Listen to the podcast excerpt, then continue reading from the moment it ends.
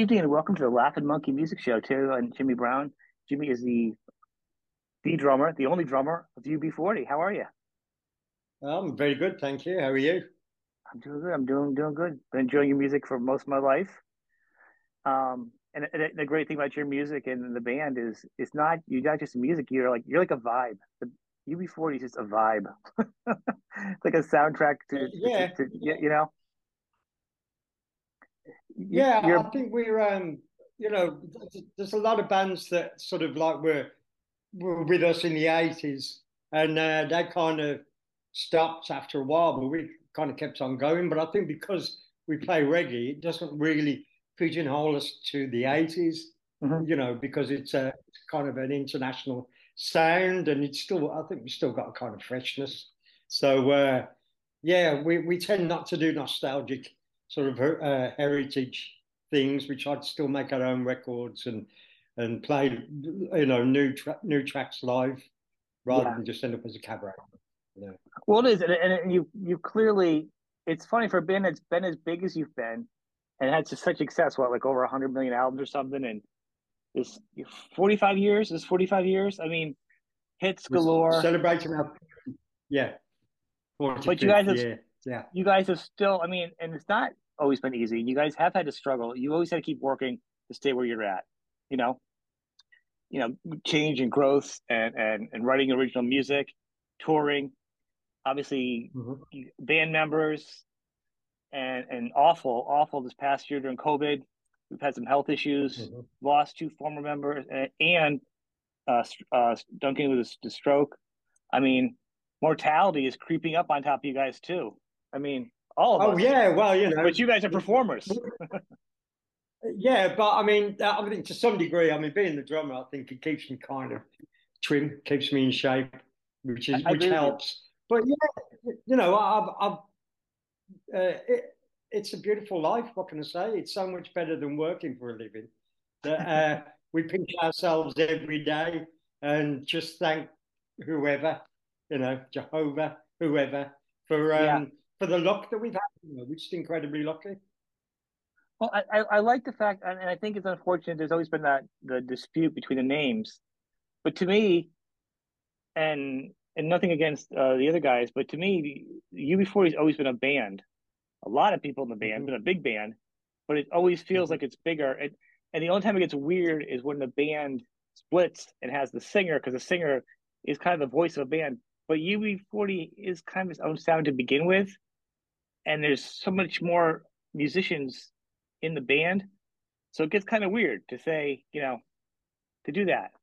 Uh, yeah, I mean, I want to make one thing clear: is there wasn't there's yeah. not really a split in the band. I mean, Ali, Alex, ex singer, he's with another band, which right. has nothing to do with UB40. Even though he bills himself as UB40 right. featuring, there are no real musicians from UB40. And in the end, you know, we're we're the core original band, and we're the ones that written our original songs. Even though we're, we're known for covers, but we've still done 20 something albums of our own material that, you know, that, that we put out to the fans. And uh, yeah, you know, we're, and we're live, you know, we play live. We've been playing together for 45 years. We know each other instinctively. We like each other, which makes a big change when it comes to bands. You know, I think yeah. sometimes there can be some fallout with each other, you know, and um, and I, I kind of think to, you know, you, if you're a success, then stick with it. You know, I mean, you should you shouldn't be so blasé about it right. that you want to have arguments with each other over over bands. You know, so we like each other genuinely, and we like working together. Well, I, I think that's what happened. I think what, when if if they did want to be in the band, they, they already moved on. So at that point, everybody who was in the band wanted to be there. So it really took anything off the chest of anybody. So let's talk now. You guys are in your 45th uh, celebration tour and you got actually what Albert Hall coming up, and you had two actually big gigs coming up to start. Let's talk about those because I want people to come out and check you guys out. I mean, you guys are sounding as good as ever. You some new albums recently sound great. I mean, you guys are not slowing down. Um, you have a new singer. No. He sounds great. Yeah. New to you guys, rather, yeah. not new to the singing world, but he stepped in perfectly. You know, Duncan spot vocally. Um, you guys aren't missing a beat. Pardon the pun. yeah, because because we know we're we're the band. We're the ones that have right. created the sound. The sound you hear is the sound of four of us. Those well, there's four of us now, but there was six of us. Uh, those six people get in a room, and this is the sound they produce. You know, that's uh, it's the chemistry thing, um, and we're still doing it. We're still making that sound, and uh, you know, we we've always had other singers. You know, we've always had Norman, our percussionist. He's always done a couple of numbers on a live gig. Our bass player, well, he does a few numbers. Uh, there was Astro, who obviously is not with us anymore. He did a few numbers. You know, it was never just down one person to to um, to do the front singing. You know, obviously mostly Ali, and it's mostly the new guy who happens to be our percussionist's uh, nephew. So oh, really? keep it in the family, you know. Well, yeah, that works out really well. I mean, it worked out well the first time when you had Duncan come in, and then it sounded really good. So you kind of now the new singer kind of keeping him in the in the the family. That's pretty cool, actually. Now, you guys were actually. Mm-hmm. How often are you playing now as, as a drummer? It always amazes me at this point in your career. How often do you play for pleasure? Like, are you practicing when the band's not doing anything? Are you are you how are you keeping your chops up? Are you just are you the guy that puts your stuff down when you're not playing and being like, I'll pick it up in a couple months. I'm on break. Like, how how are you doing that? Yeah, that that's kind of that's kind really? of me. That yeah, I mean, I don't. I mean, part, part of it, it's because it's a feeling of ensemble playing. I can sit there and twiddle all day, you know, doing exercises or whatever. Yeah. But it's not going to really give you any grounding in playing with your fellow musicians, you know. And that's right. What I want to do. At the moment, we we've we've got six or seven days of rehearsal before the next show, so we're working pretty hard. Um, we like to rehearse. We like to make sure that we everybody knows what they're doing before they go on stage, you know. And we want to t- treat it professionally, you know. We're not like a punk band that you know can just be sloppy and you know there's got to be a certain amount of precision yeah. to what we do. So you have to put that, that effort in. But really, I feel like you know just sitting there learning paradiddles or you know uh, working out a solo i'm never going to do a drum solo and as far as i'm concerned drum solos don't really happen in reggae music anyway yeah. i've seen loads of reggae artists can't remember seeing one drum solo you know and they're really really boring so uh, you know I, am not bothered about it. i wanted to get together with my friends my fellow yeah. musicians so play together that's how we're going to get tight I get that. It's more of a vibe thing. It's more of a pleasure because it's, it's always fun to ask a musician, like, where, you know, at certain point in their career where they're like, I can just put my, my instrument down and go back to it and pick it up without losing anything. I need the break. And some artists are like, no, I can't do it. I will literally lose lose my mojo if I don't play it for a few weeks. You know what I'm saying? So it's always interesting to hear how each artist approaches their instrument between a break. And then COVID was kind of weird for everybody. Yeah, yeah, COVID. We, we, I mean, we. To be honest, I loved lockdown. Really enjoyed lockdown. Really been, enjoyed being home with my family, and you know, I had a fabulous time. Uh, getting into the second year, my wife started to say, "Aren't you due to go on tour at some point?" You I was gonna say, is your uh, family feel the same way about you being home though? Like uh, every all the musicians were like, "I'm home." The families are like, "Yeah." yeah, yeah. Exactly. I mean, it's great when I come home because I mean, it's work for me and my wife you know, we got together before the band started, so yeah. it's kind of worked for us over the years. But yeah, there comes a point where she goes, "Aren't you supposed to be away now, uh, doing, doing, working?" So you know, uh, I, I, it's the best of, of, all worlds. You know, when you you go away, you look forward to coming home, and then when you're home, you want to go away. But lockdown, definitely, the second year, it was um, getting harder and harder, mostly for the people around me rather than me. I, yeah, I, right. I like doing nothing yeah, yeah. Well, I enjoy doing nothing, you know. So uh, it's it's one of those things. But yeah, um, but we, we we've come back with a vengeance, and since we've been back, which was nearly two and a half uh, years after we yeah. shut down for COVID, you know, um, it, you know, we've worked really hard. You know, we've already been to the states. We were in Australia and New Zealand earlier on in uh, January. You know, we're coming back to the states again in July. Uh, in the meantime, we're playing British States and we're doing the Albert Hall. This is all a celebration of our 45th year. So uh, we've been really busy since. So we're very happy with that. Well, I think, and I think the fans, the hardcore fans, always appreciate a working band. You, you always get respect from you know working on the road, non rock star. You know what I mean? Just just working. You know, soldiers for soldiers. You know, and, and I think that the fact that people can still see you and you guys still sound so good. I, I have you know see you in person, but like even on YouTube, even clips on YouTube that you're streaming events, you guys sound so good. And I, again, I think it shows that you you practice and get prepared real hard before the show in the rehearsals. So by the time you're on the stage, it seems like it's effortless and it's very smooth. Because the music of UB40 kind of kind of uh, envelopes a room, and it's very smooth. You know what I mean? To me, it feels very warm and it's very it's it, it's more of just a sound. It's like it is it, to me. It's like a the musical vibe and just feels it's, a, it's emotion.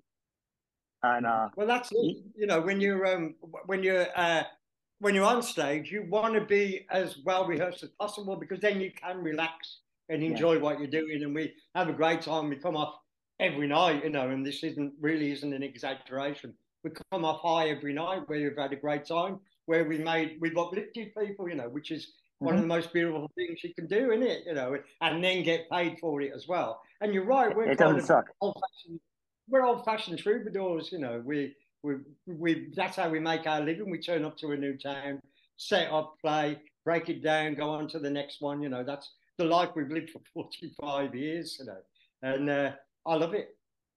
I think people don't realize, and a couple of things with musicians. A, uh, you know, uh, doing something right and feeling good can give you that instant high and that great. And that's what actually probably a lot, a lot of musicians down that dark road because they want to keep catching that feeling. But but one of the things with a musician is I think, and it makes it even more enjoyable is when you keep having these because you practice, you keep having these great nights. Because I think a lot of musicians feel like they're like a boxer. You're only as good as your last fight. The fans might have the album say, "That's ah, a platinum album. They're always good," and not hear you from you for ten years. You, you have a bad gig. You're like, I got to make it up the next night because you're, you're like this. Like, to get that boxer mentality. You want to always be the be the champ every performance. You know, it's it's a little different. So so at this point, for you to perform at that level, it's got to feel good. Oh, it feels brilliant. Yeah, what can I say? And with people that you know, we instinctively know each other. We like playing together.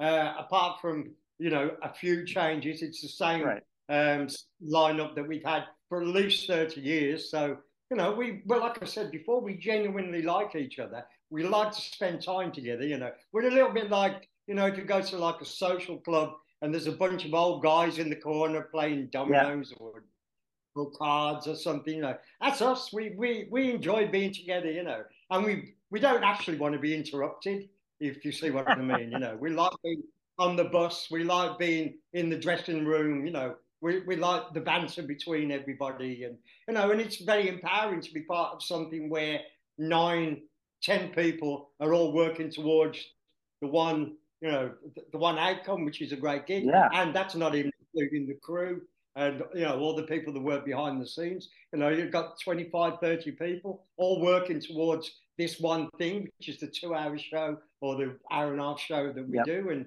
it's empowering to be part of that. I love being part of it.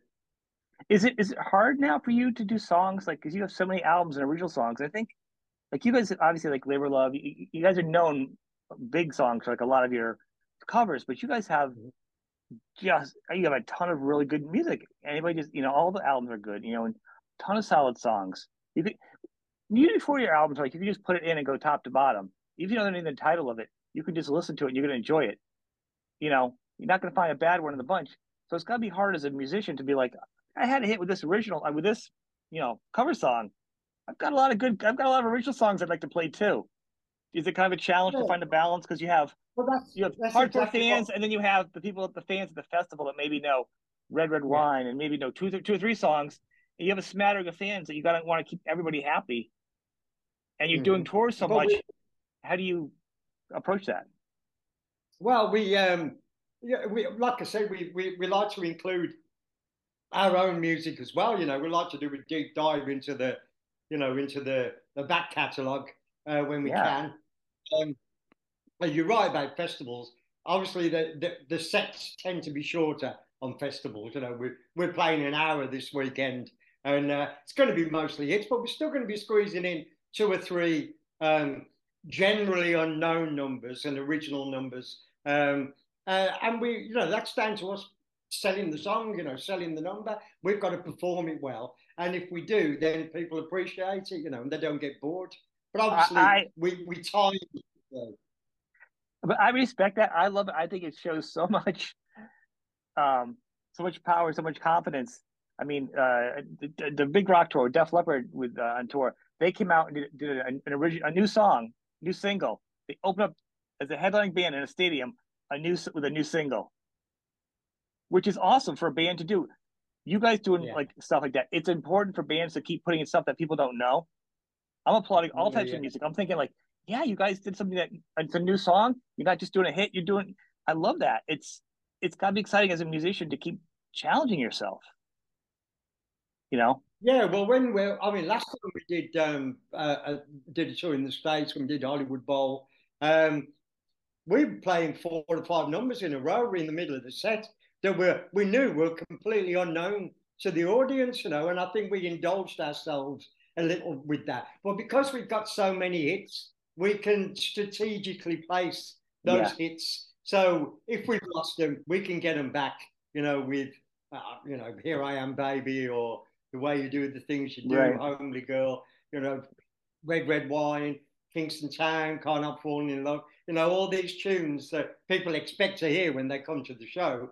We can strategically put those in a set knowing the effect that they're going to have and and that means we can indulge ourselves a little bit which is what we enjoy doing you know. We like to put yeah. uh, dub sections in so it's just instrumental you know atmospheric sort of dub sections into into tunes and that's that's that stuff is important to us. We don't just want to do you know like a karaoke let's do well that's that, that's, and, that's that's that's, that's hard for a band with like you because you guys have so many hits and as a performer, you know, they're expected to play it, but you're still writing music, which makes it hard for you to. You're at a point now where you guys could do a couple nights, like you could do your anniversary show and do like three nights at some place, and just like do the deep dives, do the specials. Like each night, you could do something different, like some bands are doing now, because it would be a treat. You guys have so much fantastic, you know, material, and such a strong fan yeah, base. We, we, um, we, did actually a few years just after uh, Ali had left. We we actually toured our first album, Signing Off, which is probably not very well known in America. But uh, I mean, I suppose we could tour Labor of Love one in the States, you know. But we we we toured the album. We played the album from start to finish, and uh. Then we had, and then we came back on and played um, some of the hits, you know. I mean, I remember somebody saying that they were in the toilet in the at the gig, you know, just a fan that we were communicating with. And they said that somebody said they heard somebody say, well, they've been on for an hour. And I don't really, I haven't recognized any songs that they played. That's because we were playing our first album to start with and then doing the, you know, the hits in the second half of the show, you know, which we, we can do. But yeah, I mean, we, we I'd love to do that more experimental things. And, uh, yeah, we, we, we may well do our second album present arms. We might tour of that as well. Or anything, yeah, any kind of like special like thing where you guys camp out for a couple days and every night you do something different, an album or a this mm-hmm. or a jam or other specials. I mean, because you guys have such a catalog. I, am sure you guys would have a no problem putting putting people in the seats. It would, you know, as a band, it'd be fun. Yeah, we've recorded 500 tunes, so over 500. Tunes, Holy so moly! Holy moly! That's that, that's about a, a month. three hours a night. Yeah. That's insane. I mean, so at this point, so how are you even approaching? I mean, you guys are still doing new music. Mm-hmm. So at this point, besides touring, I, I assume at some point you're going to want to sit down and start doing more music again. Is it? How do you even decide? You write these new songs, and then what's going to go back into the the catalog to play because you, you guys gave and play some of your favorite ones from the last album or the ones the no, 19 before that, or the one 19 before that. yeah, but I mean, we do. We tend to sort of like gather tracks as we go along. We work out from each album which are the tracks that work live, and sometimes you can't know that until you right. actually play them in front of an audience. You know, you can imagine how things were, but you've really got to get there and do it. And certain tunes catch fire even when they're unknown. You know, so we'll keep that in the set, and then the next album we'll work out which one is the the good live track from that. And we yeah. kind of accumulate these sort of not hits, but you know, right, big live big live tunes. Yeah, great live tunes. So you know, we we we try to keep that balance between the two.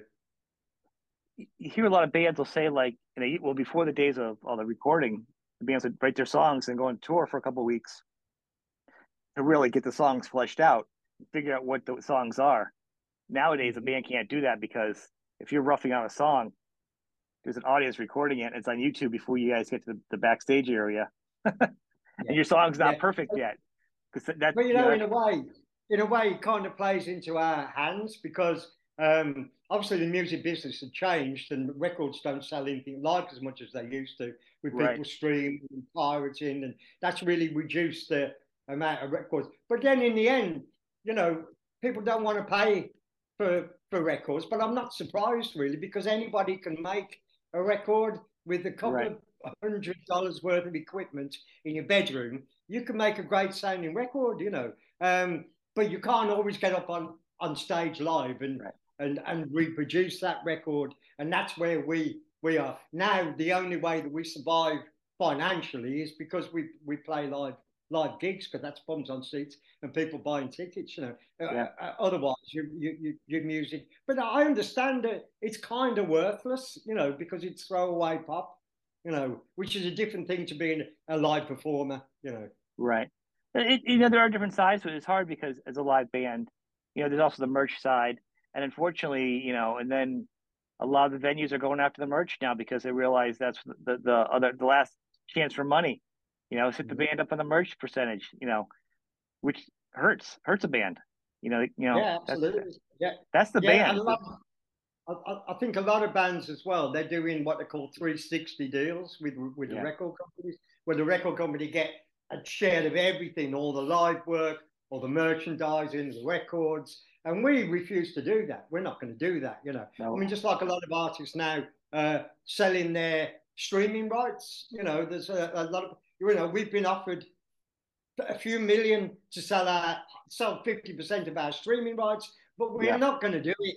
We refuse to do it because that's got value, you know, and that's got value to the musicians, not to some, you know, uh, hedge fund or, you know, that's, that's buying up back catalogs, you know what I mean? So we're sticking with it because, well, if you're going to give us so, that much money for 50% of our streaming rights, we're going to keep it because we're if you if if you think that's going to make money, we're going to keep it. So you know, fuck off. Right. Basically. I just think at this point, there's a certain point of money. Also with money, if you you can make enough money, you want to keep control of your music if you can. Anyhow, I mean that's you're an artist. I mean, you know, once you lose control of it, it's going to end up on a commercial for a car or something. And man, if I was an artist and I did that and I was still alive, I'd be like, that's not what I wanted to happen to my music. But you know I'm saying? There's certain things you don't want to do to your music unless you want to do it, and that's cool. But a lot of artists fight so hard to not be a commercial and then yeah. at this part of their career, they sell it. Next thing you know, I'm not going to say a car brand, but you may have heard, you know, like a Led Zeppelin song on a Mercedes or whatever. You know what I'm saying? Like you're like, oh, I wasn't expecting that, and it's their it's their song, it's their their tune. But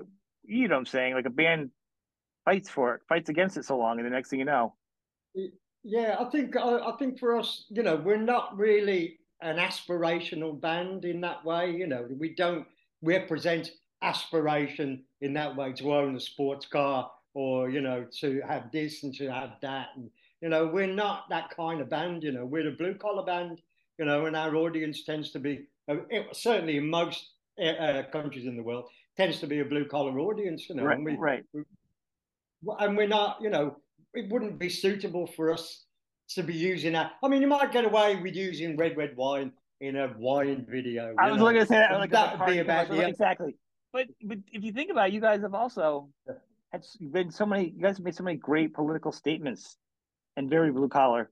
So, you know what I mean. You've already made so many great statements to, with your music about it. It stands for a lot of really good things. Besides fun, it's got a lot of good things behind it, especially your original stuff. You know. Absolutely, yeah, yeah. Well, we, you know, we, we, we when we write our own material, and let's face it, we've only done, I think we've done four Labour of Love cover version albums. And we, yet we've done 25, 26 studio albums, and all the other albums, apart from those cover version albums, are self written. And we're just as political now as we used to be. Although I must admit, it's, it's hard to find a, a new way of writing about class war, you know, yeah. which is basically what the, what the basic um, you know, subjects of most of our political songs are. You know, it's it's about rich against poor and you know, uh, it gets harder to find an angle for the same subject, if you see what I mean. But you know, we still do because we're still political, you know, and we're still as strongly political as we've always been, if not more. Well, and it's important. Times keep changing, but it's still important to keep, you know, saying these things and letting people relate to them. It's got to be, you know, fresh and challenging. but do you yeah, think is it? I, yeah. I was, I was just going to say, I like, I like, you know, when I hear it from other people, it's kind of good for your sanity to, you know, I feel this way, and then somebody else does something showing they feel that way too. Mm. And I think, you know, it makes you feel, you know, when I see Bernie Sanders, I think to myself, I'm not going mad. It is yeah. that simple, you know. And I think I think people need that, you know. And and if we can if we can give that, then that's a great thing. Yeah, totally. I think you know. And and at this point in your life, I mean, you've had success and you've challenged, and life goes on. But if you look back, there's still going to be political struggles. Always going to be things you need to do.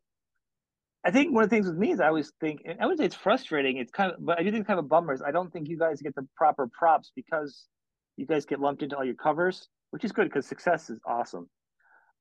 But I think it mm-hmm. glosses over to a, a big part of the world because let's face it, the world likes hit singles and they don't deep dive like a lot of people, like a lot of musicians or fans do, and it takes away from a lot of people just have no idea, you know, the content and the things that you guys have written about.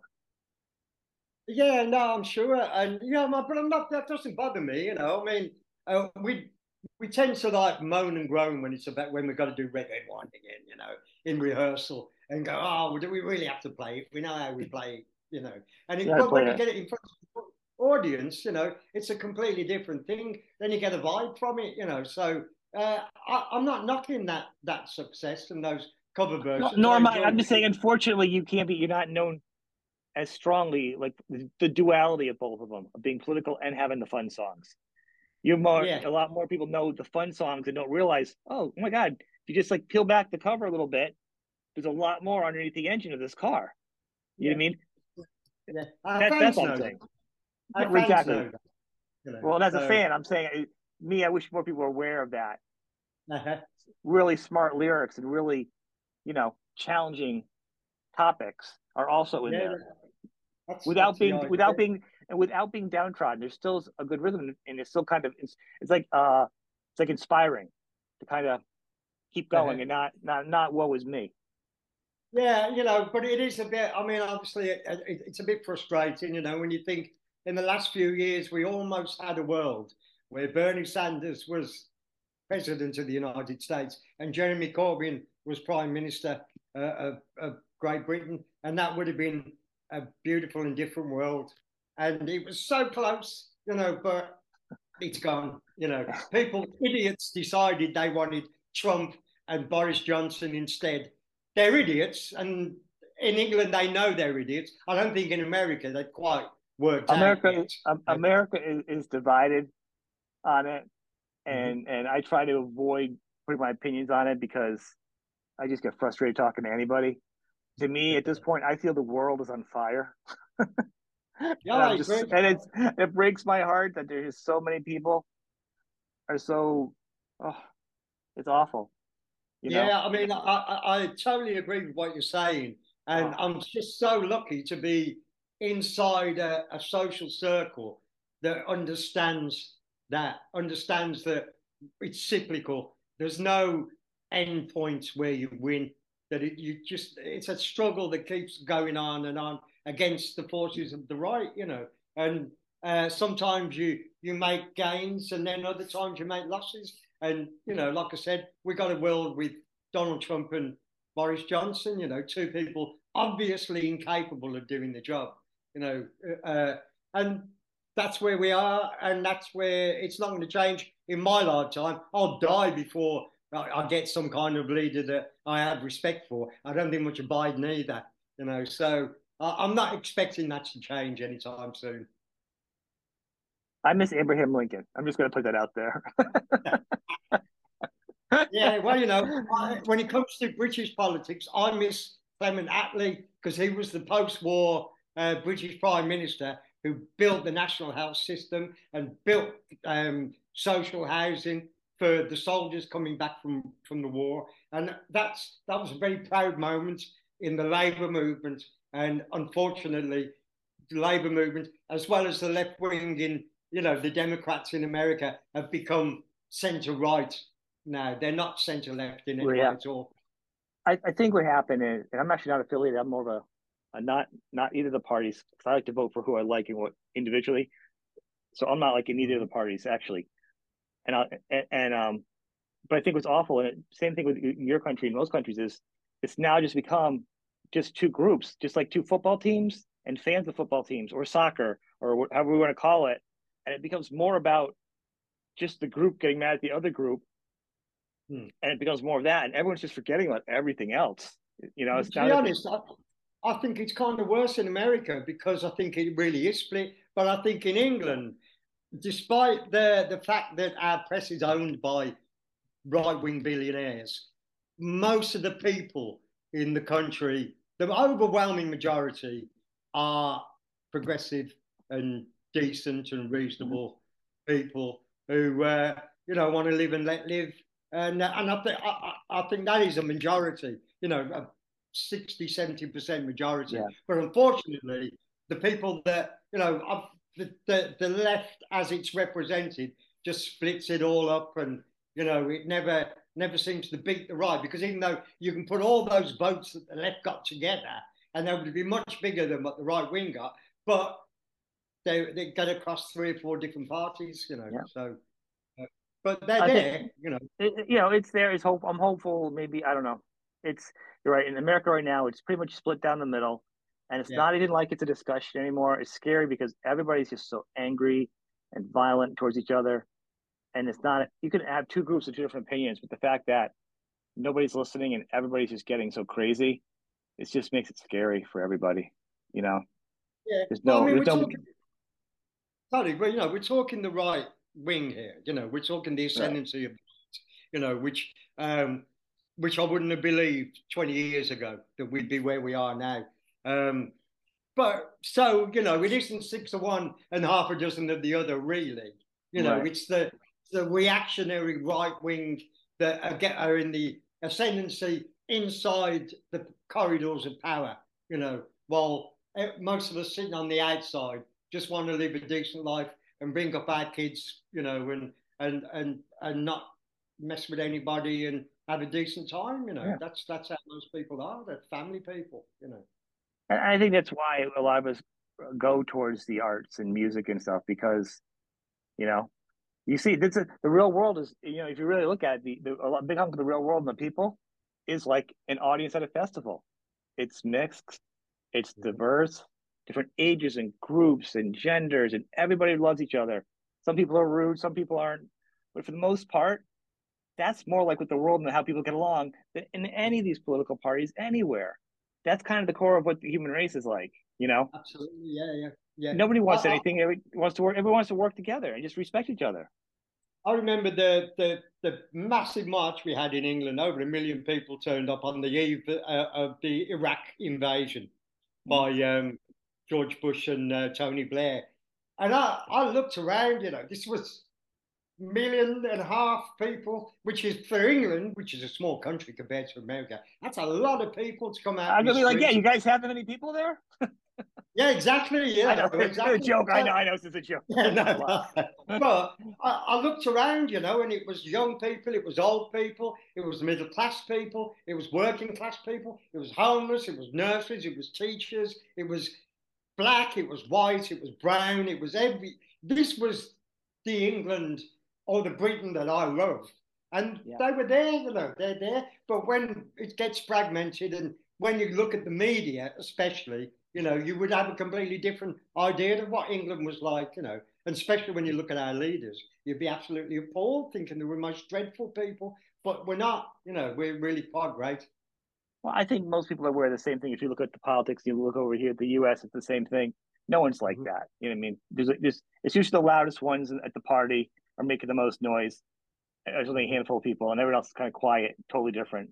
And I think it was. I think all of us know that in every country it's like that, pretty much. You know, I mean, mm-hmm. you know, unfortunately, that's just how things are. I mean, the biggest crowds you guys are gonna get now is for what the uh the inauguration there. You know, that's where the biggest crowds you're gonna get. You know what I mean? But just with uh the king there. Like I think that was the biggest crowds well, you're going to get for. Well, People I, like I don't know about that. Actually, I think that the the the crowd the the demonstration against the Iraq War probably pulled a lot more people. A million. No, I mean since then. I mean since. I mean nowadays though. Nowadays getting that many people together. As I'm saying. Yeah. Okay. Well, I mean, it wasn't that long ago. You know, uh, there may be something that rallies people, like the I way so. that the Iraq War did. Yeah, I hope I'm so. always hopeful. We're all always hopeful. You never know, do you? If you can see that many people can come out to see somebody, you know, do the royal thing, I'd hope that there's something else that's more exciting that you want to get out and stand up for.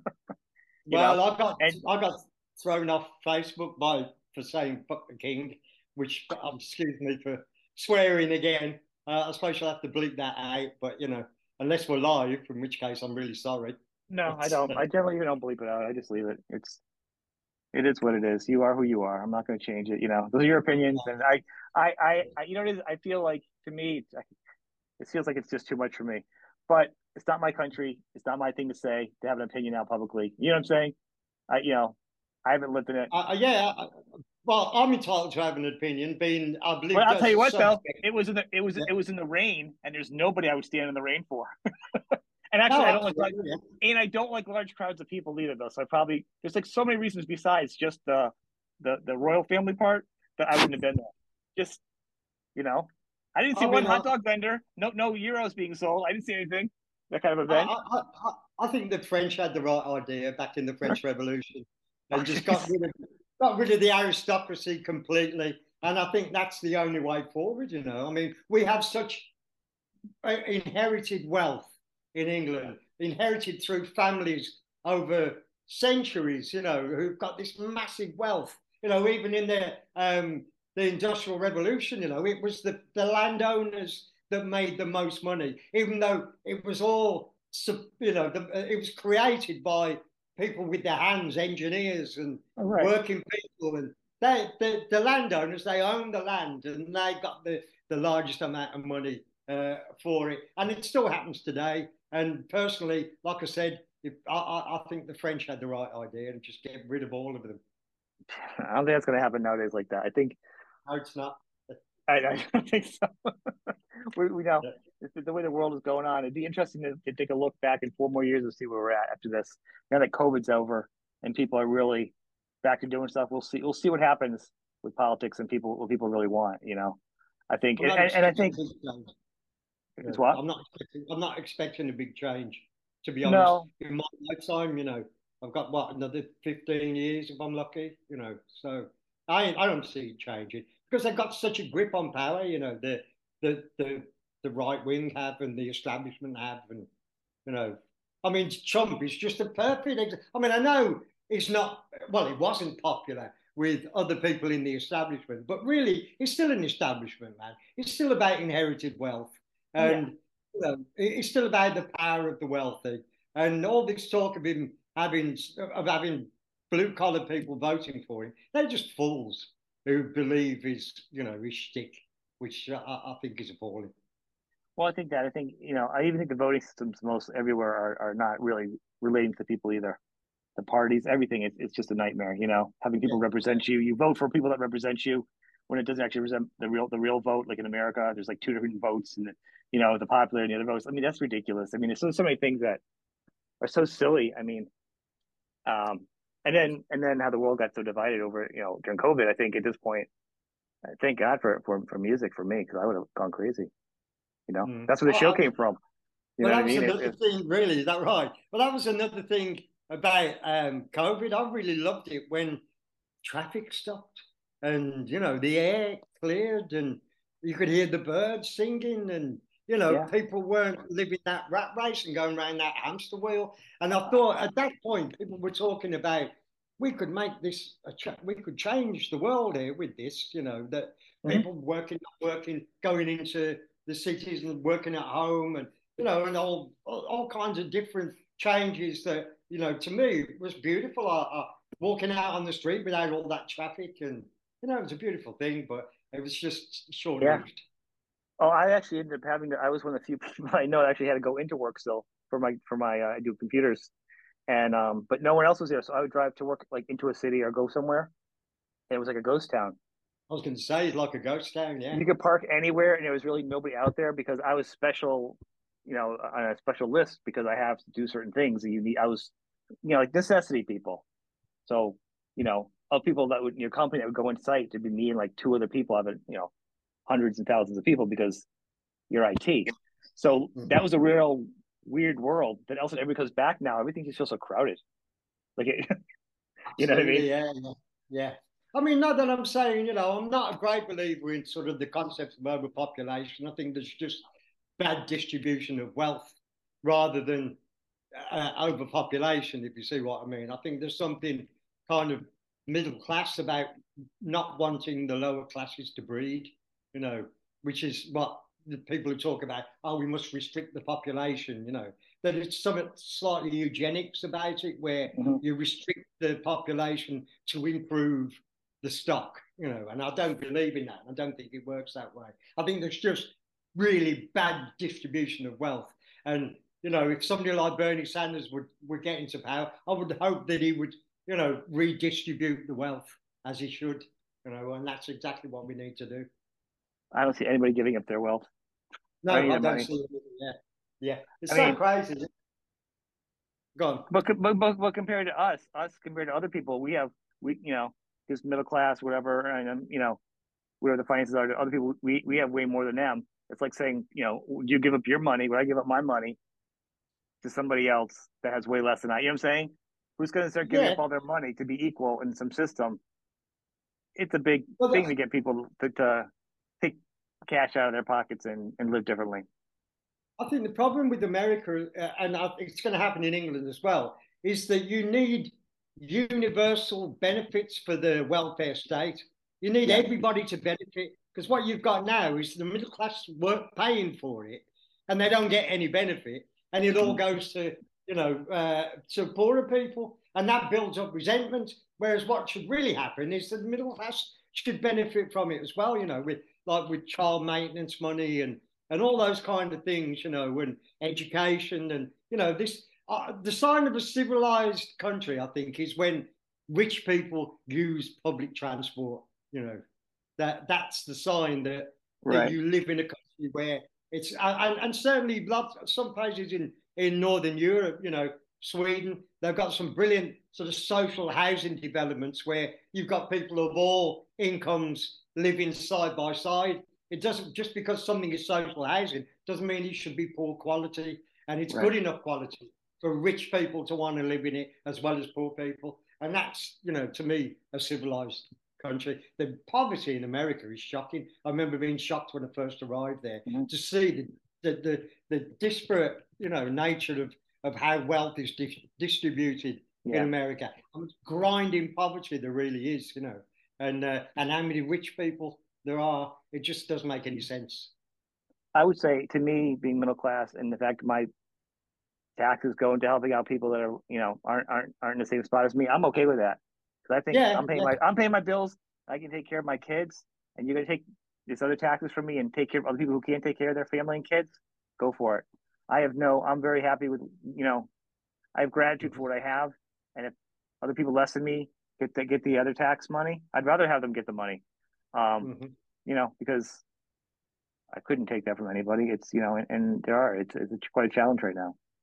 You know? I think, um, you know, from back in the, back in the, the 80s with the, you know, the Chicago school economists who, who convinced uh, Reagan to bring in sort of neoliberal uh, policies regarding finance and you know and build the the shadow banking system and all that. That was the starting gun of the latest sort of class war. You know, the, the, and poor people have got poorer. You know, even if they're working, they're not getting.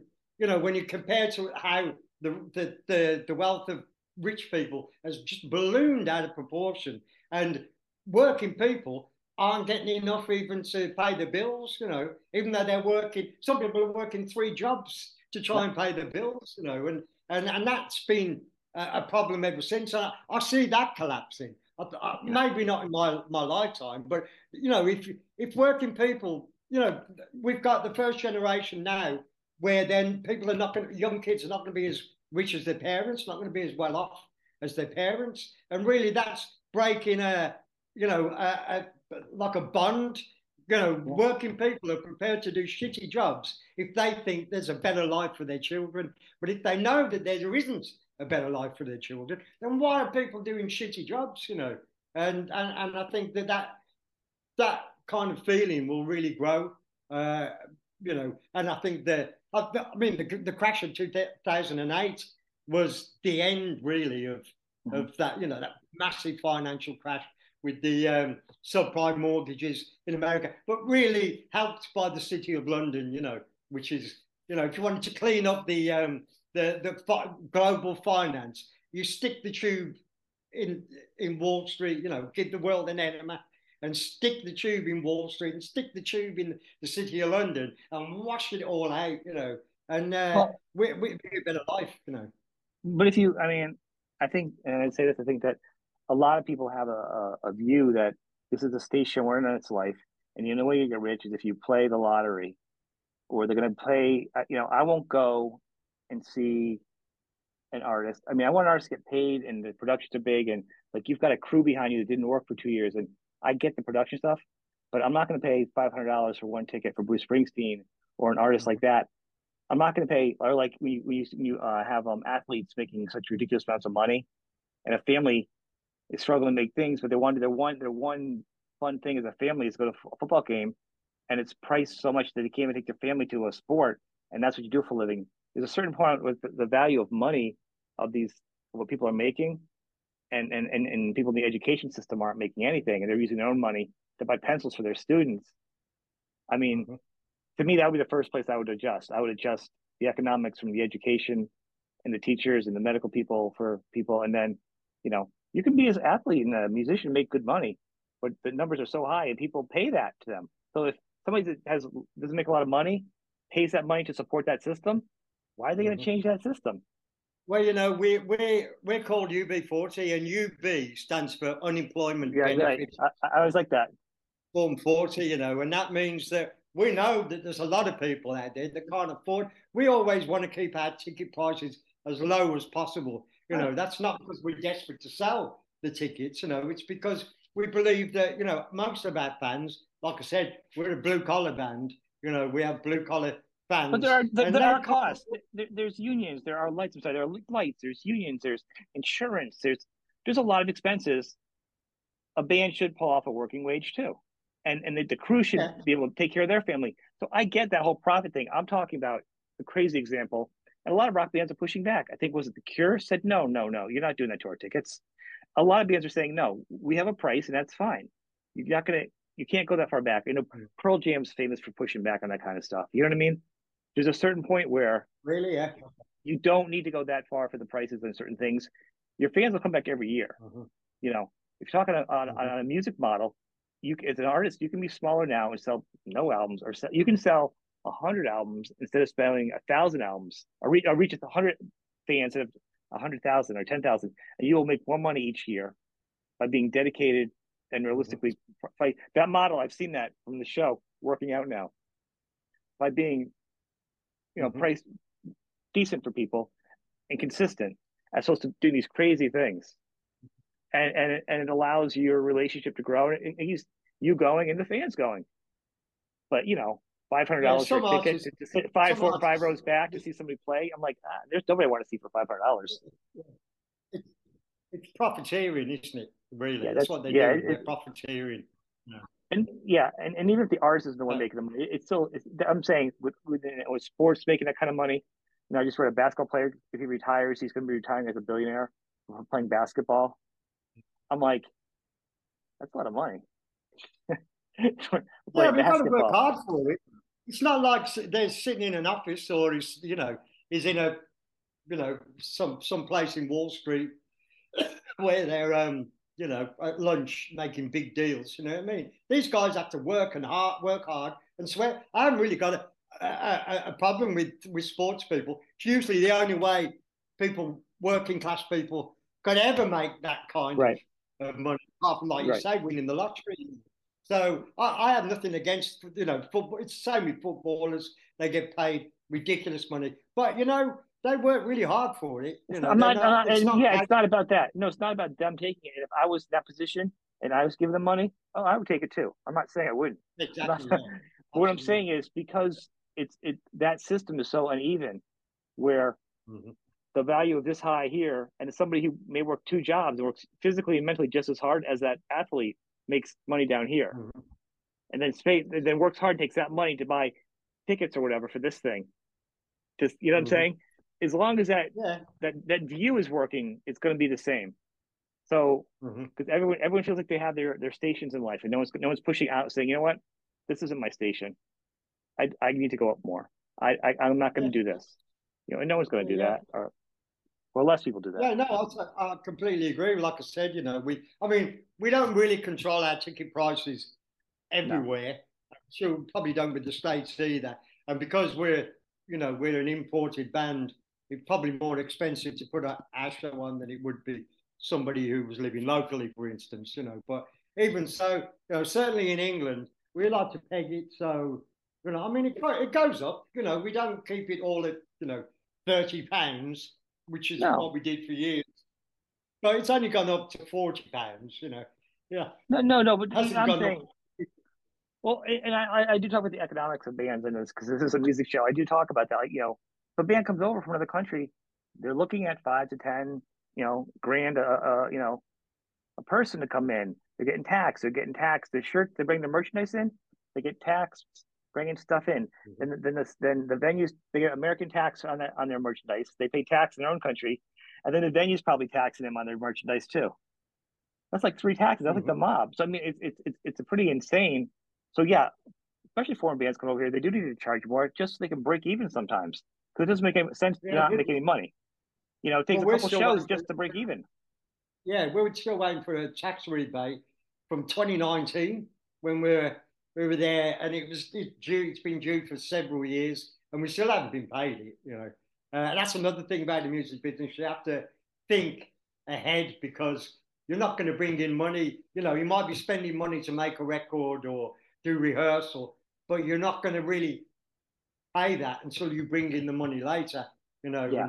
very often that can be a long wait. You know, uh, with where you could sell records, but you not don't get paid for those records until six months, eight months later. You know, so you have, to, you have to factor that into the music business. So.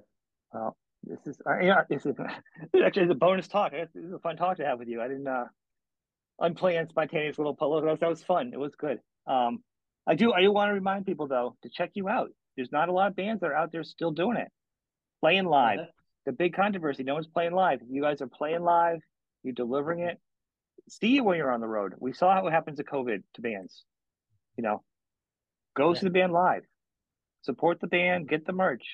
You know, avoid the other stuff if you can. You, you know, do it on. You know, go. The website will be underneath this this show. Go go to the site and buy the merch directly from them if you can. It's even better because there's no no one taking out the profits as much as you know being in a venue. It's less stuff to carry around. They can just sell directly. You know, you want to keep your bands going, and this is the time because the industry's gone belly up. So yeah, come and have come and have an uplifting experience and see a band that are, are uplifted themselves when they perform, and you know you can't beat that. That's that's that's you know that there's something very special about that live live thing, you know, and that's something we're really good at. I think, you know, even if I blow my own trumpet, you know, uh, it's something we've been doing for years. Something we know what we do. We're not nervous. We enjoy it, and you know, you have a, a fun experience when you come and see the band. And uh, yeah, come along. Yeah, it's and, and, two hours of just smiling and not worrying about the world is really good for your soul too. Yeah, so so they, they, should take advantage of that and check it out. Jimmy, I want to thank you for giving me some time today. It's been a, a real pleasure for me to to chat yeah, with you. I think, I, I think I talked quite a lot. It, that, it's, it's, it's a it's a conversation. That's what these shows are about. It's not. I don't have an agenda. Good. I don't have any. I have nothing in front of me. I'm not that guy. I'm not the the bullet point guy. I want to mm. talk. I, I, want... I enjoyed it. I really enjoyed it. It was a lot of fun, even with the slight delay on the. Um, yeah, I'm, I'm sorry. This is it's we're so far away, you know. But but to that point, I mean, it is. It's a real talk, and that's what the world needs is more real talk, you know. So I thank you for, sh- for sharing your time with, with me and and the fans today. And uh, be looking forward to seeing you guys over in the states again. So, yeah, really enjoyed it. Really enjoyed it. Thank you very much. You. See you Thank soon. you. Thanks. Thank you.